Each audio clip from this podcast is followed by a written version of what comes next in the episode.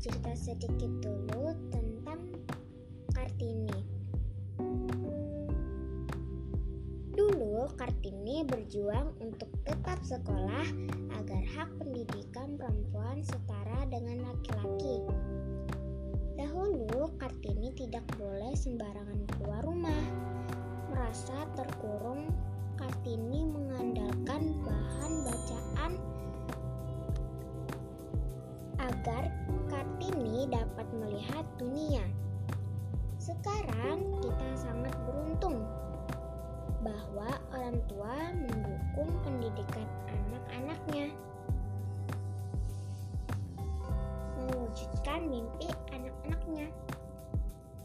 Saya perkenalkan Antisera yang menurut saya Kartini kekinian. Hai Antisera.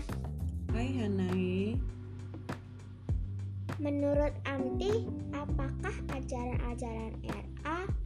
Kartini masih cocok untuk dipraktekkan pada masa modern seperti sekarang ini? Oh iya Hanae, ajaran R.A. Kartini adalah ajaran yang masih berlaku sampai sekarang, karena R.A. Kartini itu mengajarkan untuk tidak mudah putus asa. Perempuan harus berwawasan. Dengan banyak membaca dapat menambah ilmu, dan bukan cuma buku-buku pengetahuan aja, tapi juga dari koran dan majalah. Kalau sekarang kan lebih canggih lagi, sudah ada Google. Kita dapat membaca atau mengetahui berita-berita dan pengetahuan dari negara-negara di dunia. Dan sekarang aja kita podcast, sesuatu yang luar biasa. Luar biasa ya Anti, apalagi ajaran R.A. Kartini yang Anti ketahui. Ajaran R.A. Kartini itu fasilitas dari orang tua.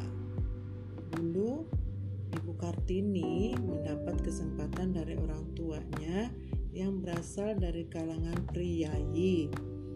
Priyayi itu maksudnya ayah R.A. Kartini itu adalah Bupati Jepara.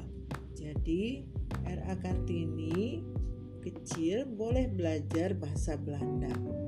Nah, kesempatan ini membuat R.A. Kartini bisa berkirim surat dengan sahabatnya yang di Belanda. Kalau sekarang kita sudah ada tuh internet, lebih mudah untuk bercerita dengan teman-teman. Sekarang pakai WhatsApp atau Instagram, lebih canggih deh. Kalau orang tua Hanae mempunyai fasilitas untuk Hanae sekolah di luar negeri, manfaatkan dengan baik ya. Belajar dengan sungguh-sungguh, terus bergaul dengan banyak teman, terus ikut semua kegiatan dari sekolah agar bermanfaat di masa depan. Anti, ada tulisan R.A. Kartini seperti ini. Ya, Hanae bacakan. Dan biarpun saya tiada beruntung sampai ke ujung jalan itu, meskipun patah di tengah jalan, saya akan mati dengan merasa berbahagia karena jalannya sudah terbuka dan saya turut membantu mengadakan jalan yang membantu mengadakan jalan yang menuju ke tempat perempuan bumi putra merdeka dan berdiri sendiri.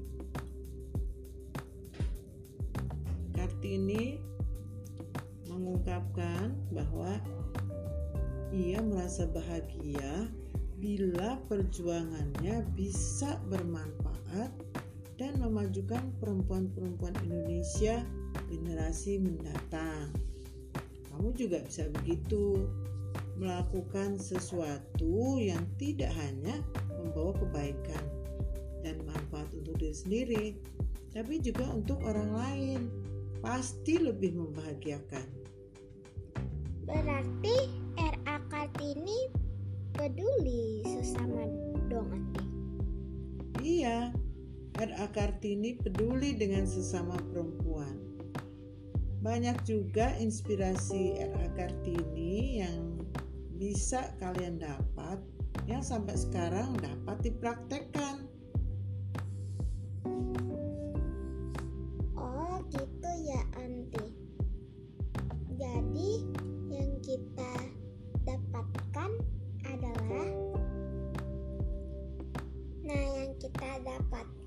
adalah apa tuh, Anti? Tidak mudah putus asa.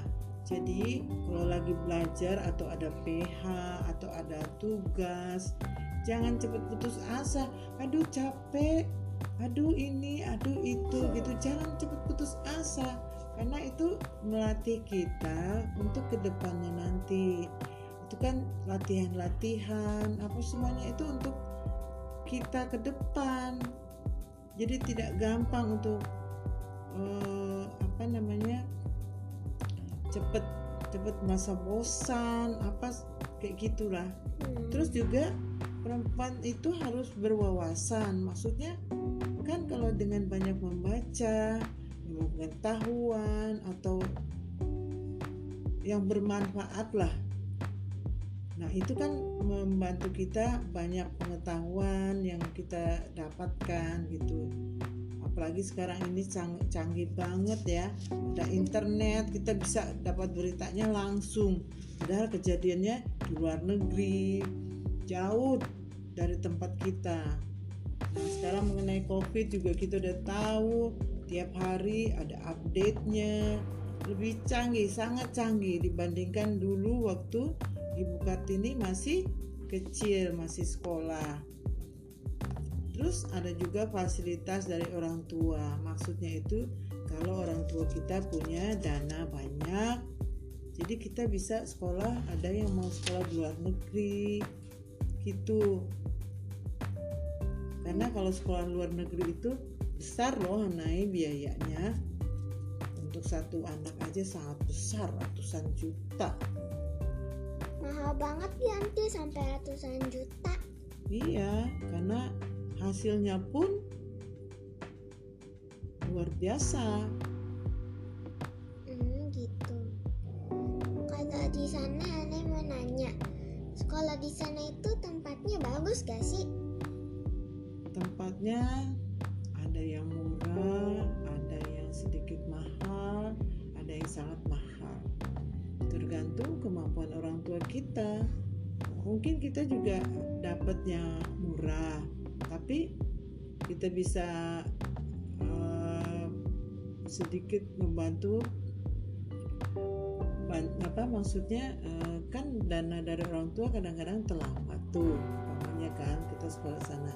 Nah kalau terlambat kan kita harus cari dana yang lain, kan kita bisa kerja sambilan, karena kalau di luar negeri itu kerja apa aja bisa menghasilkan uang yang bagus. Beda dengan kita ya, masih kecil ininya, pendapatannya tidak memenuhi untuk biaya kita sekolah di luar negeri gitu. Oh gitu ya, Nanti. Emang Hanae pengen sekolah di luar negeri ya? Harus belajar mandiri loh.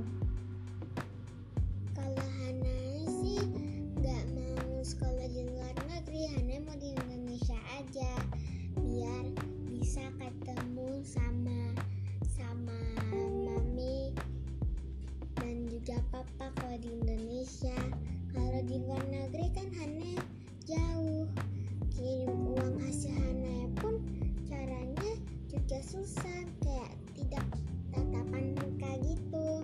Kalau mau main pun nggak bisa main langsung, soalnya kan harus pakai handphone, harus video call ya. Kalau di Indonesia aja kan Hanae lebih mudah, Hanae bisa ketemu langsung, Hanae bisa jalan-jalan sama-sama, Hanae juga jadi seneng. Kalau di luar negeri kan Hanae nggak ada siapa-siapa gitu. Tapi menurut Hanae seperti itu. Tapi kalau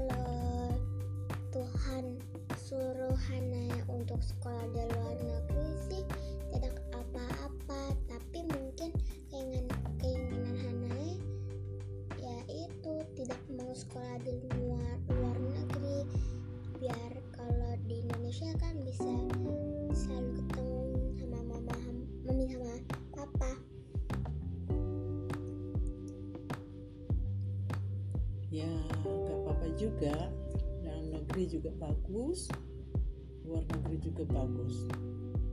Kalau keluar negeri itu kan tergantung dari orang tua ya, naik. Kalau orang tua kamu mampu ya nggak apa-apa kan.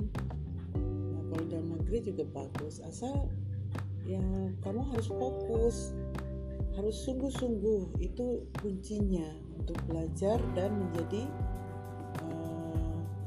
seperti Kartini kekinian itu. Oh ya, Anti, Hanae juga ingin bertanya ke Anti, kalau di sana itu pelajarannya itu susah nggak sih atau sama aja kayak di Indonesia pelajarannya? Ya, menurut Anti pelajarannya ya bukan susah, tapi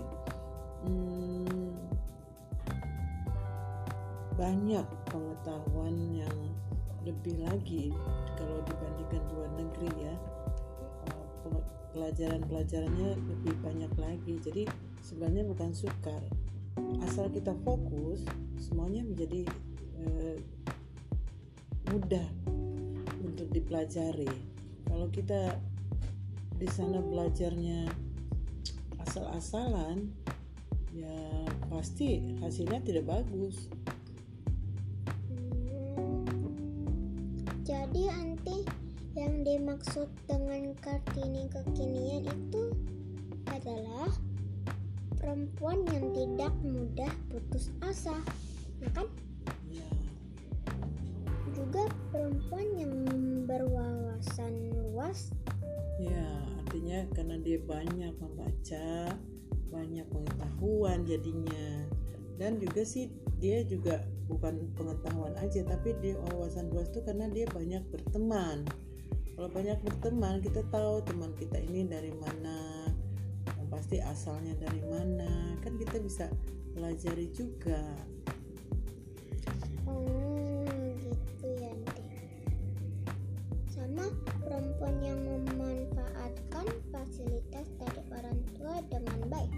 Iya, karena kan orang tua bekerja keras untuk membiayai kamu yang mau sekolah di luar negeri umpamanya kan. Jadi kan orang tua harus persiapkan dananya, apa semuanya gitu harus disiapkan dengan baik, karena kan sayang kalau sudah sekolahnya udah sekian tahun terus ternyata dananya habis atau gimana atau terjadi sesuatu, berarti kan kemungkinan akan stop sekolah atau ya itu buruknya ya. Tapi kan orang tua pasti akan berjuang terus supaya anaknya mimpi anaknya untuk sekolah luar negeri itu terwujud gitu, tercapai. Iya, sangat peduli dengan sesamanya. Ya, kalau banyak juga perempuan-perempuan yang sudah pinter, sudah mapan, sudah hebat lah, tapi dia lupa akan peduli dengan sesamanya itu, jadi kesannya seperti sombong. Nah itu yang harus dijaga, jangan sampai kita kalau sudah pinter, sudah berwawasan luas tapi malah sombong, jangan sampai terjadi seperti itu ya. Kalau sombong kan nggak baik, orang yang lihat kita sombong-sombong juga lama-lama menghindari kita kan. Iya betul, kita akan dijauhi. Seperti itu ya, berarti kita semua tidak boleh saling membuli ya teman-teman. Iya. Sekian podcast Hanae bersama Antisera. Terima kasih Bevelin.